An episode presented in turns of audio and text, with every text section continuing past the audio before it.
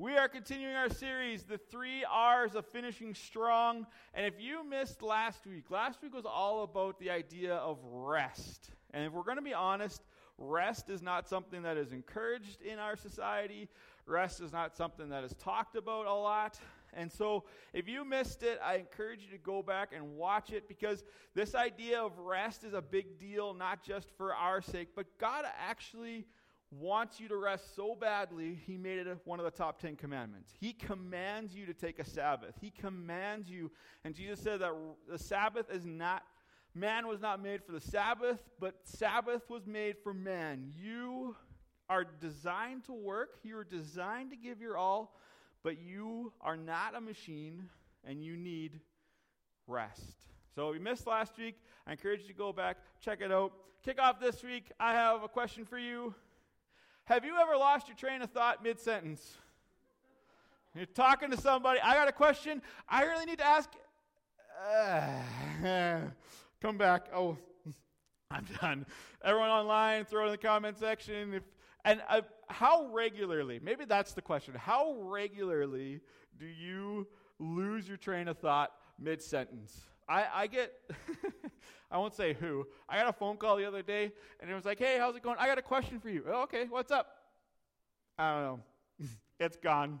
By the time between me dialing your number and you picking up, uh, the train got derailed. I have no idea what the question was. And I, if it's happening a lot, then we have, you know, we start asking questions about our mental health and memory loss, and, you know, but we don't want to go there. We're just, we got lots on our plate, and it's easy for that train to get derailed every once in a while. So, um, but this is the reason I start here is because if this morning's message is all about remember, then the challenge and part of this finishing strong is our ability to remember and memorize some really important things um, moving forward. And before we get too far, I want to lay out what I mean by that word remember. Because we in society have this understanding of what remember is, but the Bible actually teaches something very different. Well, not really different, because we can relate to this definition, but we need to keep it in the forefront of our brain when we think of this word remember. And this is what the Old Testament New Testament means. In both the Old and New Testaments, the concept of memory is not limited to cognitive recall. is not just a matter of like, I remember something. Rather, remembering something implies acting in accordance with what is remembered. So it's not just recalling something, but it's acting in light of what you have recalled. And, oop, go back. This is not news to us. We can relate to this. All you married people, your anniversary, if your spouse comes up to you and asks if you remembered your anniversary, you're like, yep, I recall it. And that's the extent of you remembering. What is did you remember actually mean? Remember actually means that at some point throughout the day you said happy anniversary, or you got a card, or did flowers, or you have a plan for some big supper, or whatever it is that you do as a couple. And I'm not trying to put pressure on married people to do anniversaries big and exciting, but simply recalling an anniversary, simply recalling that it's your spouse's birthday without actually acting on it will not go well typically. And so this is not an it's not a new idea. The other big one is we just came out of Remembrance Day. Remembrance Day is not simply recalling that thousands upon thousands of soldiers went off to different wars to fight for our freedom, to fight for our country, and to fight for the freedom of others. Remembrance Day is actually a call, and we don't have Remembrance Day because November comes along like, I really need a red accessory. We put on this poppy and we celebrate Remembrance Day because the encouragement is not to just recall the sacrifice, but to live in light of the sacrifice. To actually live in honor of those who fought for our freedom, to, fought, to fight so that we could have the country and the liberties and the things that we have today. So you Remembrance Day is embodiment of this. So, anytime you read remember in Scripture, it is not just saying recall, but it's calling us to act in light of it. So, with that in mind, we're in Romans 15. If you got your Bible, uh, I won't set up Romans 15 because there's we'll do that later. But Romans 15, starting in verse 1, this is what Paul says We who are strong have an obli- obligation to bear with the failings of the weak and not to please ourselves. Let each of us please his neighbor for his good, to build him up. For Christ did not please himself, but as it is written, the reproaches of those who reproached you fell on me. Reproach is also the disgrace, the insults, the things that fell on you fell on me, being Jesus. For whatever was written in the former days was written for our instruction, that through endurance and through encouragement of the Scriptures we might have hope. May the God of endurance and encouragement grant you to live in such harmony with one another, in accord with Christ Jesus, that together with you, that together you may with one voice glorify the God and Father of our Lord Jesus Christ. Therefore, welcome one another as Christ welcomed you for the glory of God. So Paul is writing, and they'll build up to chapter 15. In chapter 14, Paul is writing to those who are strong in faith and strong in conviction. He says, Do not judge those who are weak in faith. Do not judge those who carry out their faith differently than you. Do not judge those who are not as far along in your faith journey. Don't judge them. And do not, in light of the liberty that Christ has given you, and by liberty I mean freedom, the freedoms that come with our faith, do not exercise your freedoms in such a way that you cause somebody to stumble, that you cause somebody else in the faith to lose faith because of the actions that you have. So he's calling out to those that are strong, to those that have years of experience following Jesus, who have not only to have years of experience, because we know that just because you've been a Christian for a long time doesn't mean that you are strong in your Christianity, but he's calling those who have done the work who have been faithful in developing and fostering this relationship, you who are strong, do not look down, do not hold back those who are weak, those who are not as far along as you. And this idea is not just in the relation of faith and relationship, but those who are strong emotionally, do not look down on those who are having a tough time emotionally. Those of you who are in a strong mental state, do not look down on those who are not in a strong mental state, who may be struggling right now, who may be going through a tough time. You who are in a good spot, do not look down and judge those who are not in a good spot. But in fact, he starts off by saying, You who are strong, come alongside those who are weak. You who are strong, bear up those who are struggling right now. Bear their burden. Be their source of encouragement. Be their source of build up. And maybe you can actually lift them out and get them to a spot where they are strong. Maybe you could be the one that God uses to turn everything around and get them back to a spot where they are not weighed down, they're not heavy burden, they're not discouraged by the things of life. Maybe you who are strong can be used to build up the weak.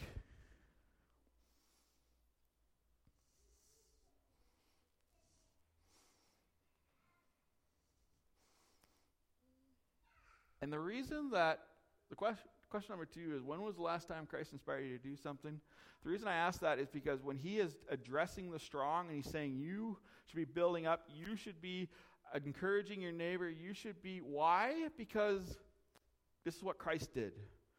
When it comes to faith, Christ is the strongest one. Christ is the one who lived the perfect life. Christ is the ultimate example of what it means to be a God follower, a faithful church tender, a faithful Christian is embodied in who Christ is. So you who are strong should act this way because this is what Christ did. So when you remember the life that Christ lived and the example that he set for you, when was the last time Christ, the life that Christ lived and the teachings that he laid out for us inspired you to do something? And maybe not just to do something, but something out of your comfort zone.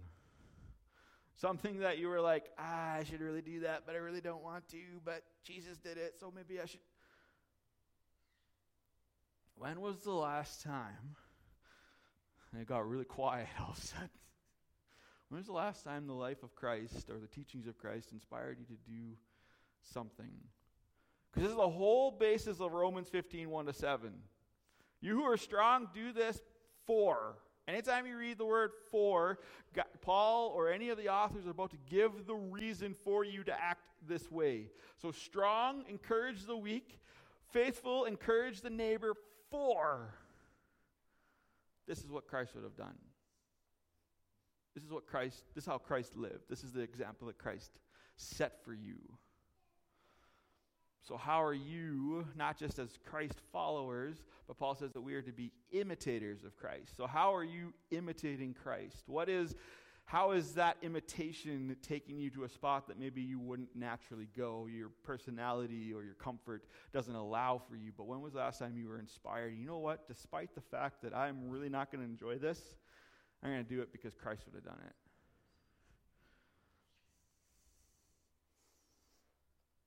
Which brings us back to the passage. And I think in these short seven verses, there are five things for us. And the question is how in the world, because we're talking about finishing strong, we're talking about how do we get to the finish line. So, how is a passage addressed to the strong, those who seem to have it all together, going to help us when we are feeling weak?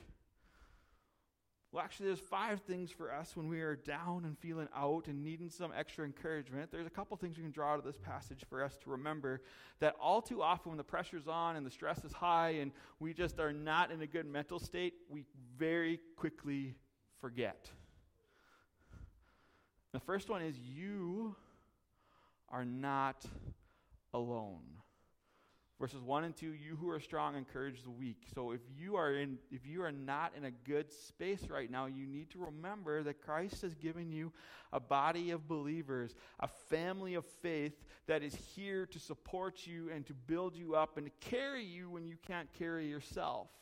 And it's really easy when we're in a good spot to help those who need help but it's all but when the tables are turned and we're not in a good spot anymore it's really hard to ask for help it's really hard to come to the body and say, I really need prayer or I need help in this area or it's easy being the one giving the help. It's not always easy being the one to receive it.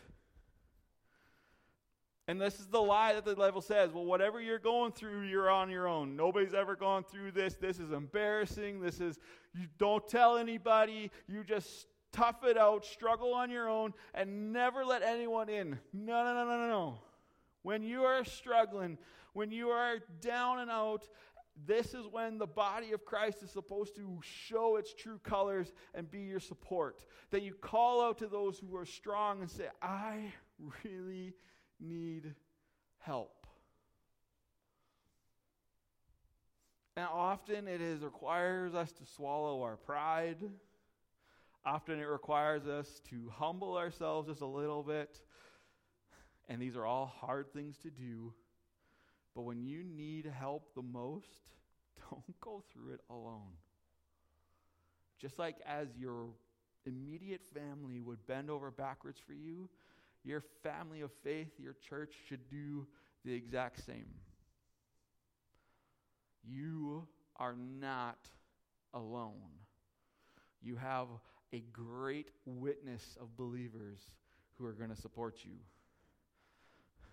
Number two, Jesus suffered so that you wouldn't have to. Hebrews tells us that there is no struggle, there's no temptation, there's nothing we could go through that Jesus did not go through first.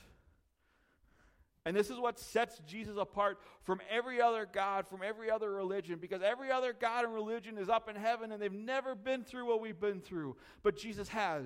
Jesus as God become flesh, lived this life, experienced every temptation, every down, every pain, every. You cannot go through something that Jesus didn't go through. Look out, oh, there's a spit area apparently. that was gross. Um, Leo Theo. Um, there is nothing There's nothing that Jesus can't relate to you. There is nothing that Jesus can't carry you through. And so, along with not being alone because of the people God has put in your life, you are not alone because Jesus is there with you through it all. He understands it all. And so, you can go to Him, bear it all, and say, Jesus, I'm in a really tough spot right now. Because not only has Jesus been through it all, Jesus has conquered it all. And Jesus can help you through it all. Jesus, how do I get through this? By his stripes we are healed. The reproach, the disgrace, the insults that people throw at you. Jesus loves you so much that anything that happens to you, he takes personally. That's what it means when the reproach that fell on you is now on me. He takes all of it personally. He fights for you, like the song said. The battle is because of who Jesus is, not because of who you are. You are not alone. Jesus suffered so that you wouldn't have to. Number three, uh, everyone's favorite one memorize scripture. I'm not in Sunday school anymore. Hmm.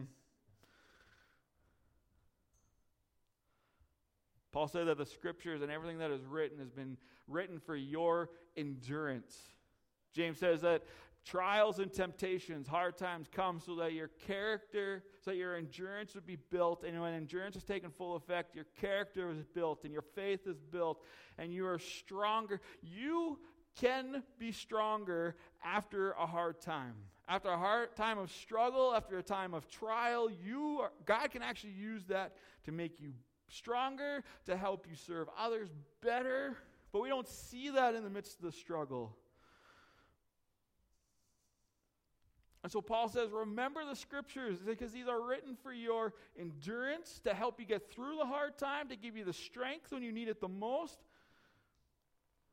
But these are written for your encouragement as well, to build you up, to give you the joy and the love and the peace of God. And we just when we're in this space, all too often we are not recalling the promises that God has written to us. And God has written so many amazing things. I have a plan for you, not for your destruction, but for your good. I just quoted a bunch. Jesus, by his stripes, you are healed. We don't make kids memorize scripture because it's a good thing for kids to do, but then when you get an adult, you get a free pass. We develop that, that habit at kids because we're hoping that if we develop it now, it'll carry through to adulthood. And instead of one verse at a time, you're memorizing a chapter at a time, or a passage at a time, or just to be something really crazy, maybe a whole book.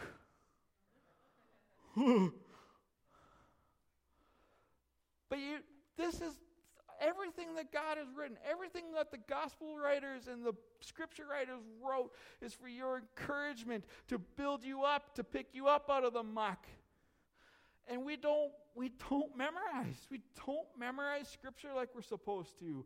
We don't Moses wrote in Deuteronomy that when you walk and when you sit and when you lay down and when you eat your meals, you should be meditating and talking about Scripture. When was the last time you sat down for lunch and talked about God's Word with your family? When was the last time you were on a road trip with your kids or with your wife and all you did was talk about Scripture? It's been a long time for me.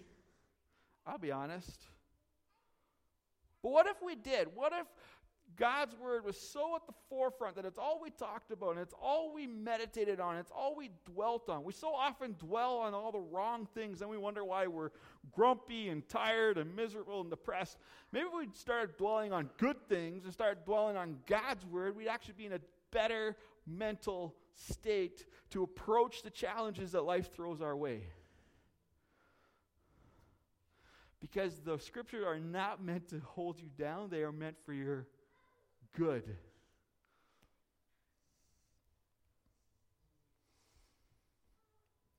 Paul says not only is the scripture for your endurance and for your encouragement, but the God that we serve is the God of endurance. And our God is the God of encouragement. Paul writes in Corinthians that when we are weak, when we are at our lowest, that is when God is at his strongest in our life. When we are at our lowest, that's when we need God's strength the most, and that's when it becomes the most evident. Our encouragement and our endurance does not come from any other source but from God alone. And He wants to. Isaiah says that, but they who wait for the Lord shall renew their strength. When we're down and out, this is what we need. We need our strength renewed.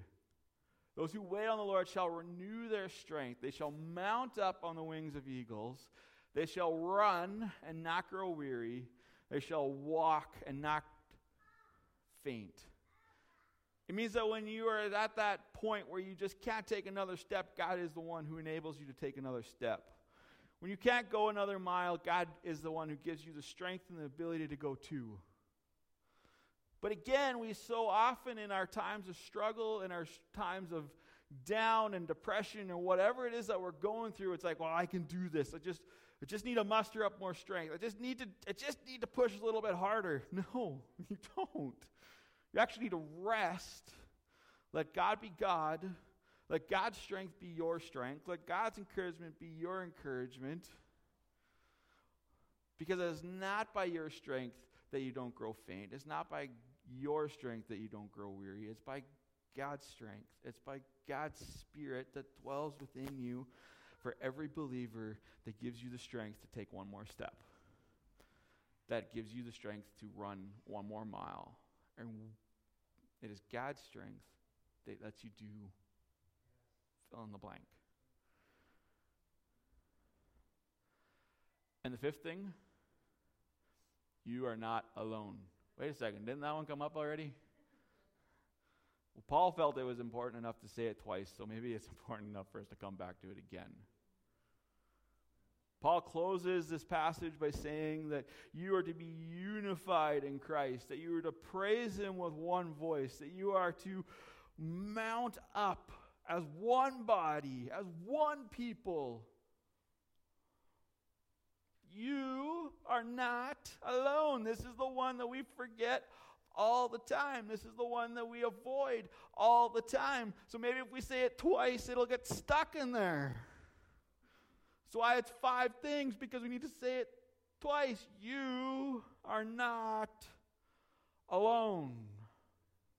And all too often we read that thing about unity and harmony, and when we're down and out, we're just like, well, if I just remove myself, the harmony gets better. No, that is not how God's system works. When you're down and out, you actually get pulled into it so that you can take in the life of Christ. You can take in the Spirit of God that dwells within everyone around you. You take in, you are part of the harmony even when you don't think you are. You are part of the strength when you feel weak. You are part of the unity even when you're down and out. Because Paul says, when one part hurts, we all hurt. So if you are hurting, allow us to hurt with you. Because, in the same way, when you celebrate, we want everyone to celebrate with us. So, why not, when we hurt, why not allow God's body to hurt with you? Well, I don't want to drag anybody down. No, it's not dragging you down, it's picking you up.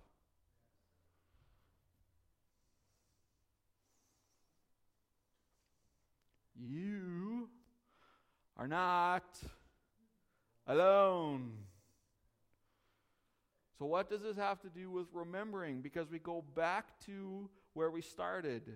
Remembering is not just recalling that you're not alone. It's not just recalling that Jesus is with you. It's not just recalling the scripture that God has written for you. It's not just recalling that God is our strength and our endurance and our encouragement, but it is acting in accordance with what we are remembering. So we remember scripture. We remember that God has called us as good plans for us. So we live like God's got good plans for us. We remember that we're not alone, so we live like we're not alone. We remember that Jesus is with us and he's experienced everything that we could ever experience, so we live like Jesus is going through it with us. It's not just recall, it's not just the ability of your brain to remember facts, but it's actually the, remem- the ability for your heart to spur you on to action. Remember, you're not alone and live accordingly. Remember that Jesus suffered so you wouldn't have to, so live accordingly. Remember the good things that God has written in His Word and His Scripture and live according to the good things you have written, read, and memorized. Remember that God is your strength, God is your encouragement, God is the one who gives you the endurance, and live accordingly. And number five, again, remember you are not alone, but you're actually part of the harmony. You're part of the unity. And you do not drag the body down, the body builds you up. Let's pray. Father, I thank you for your good and perfect plan, God. I thank you that your, your word really does have something for every stage of life, for everything that we could ever go through. God, that your truth really is all encompassing. And God, I pray for those, for anyone here who's trying to finish strong but feels like the tank is dry and feels like they just can't take another step. I pray, God, that they would remember that they're not running their race alone, that you are there, that your body of believers is there, that we are a family of prayer and encouragement and endurance, and that we will fight to the end. Father, I pray that we just remember and we live in accordance with what we are remembering. God, we thank you for your truths.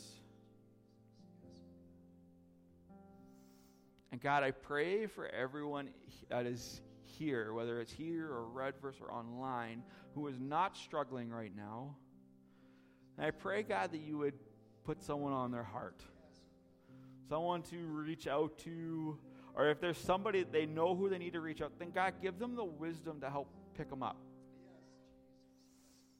Because we may have our ideas, but you know exactly what that person needs. You know exactly how what we need to say or what we need to do or how we can best help.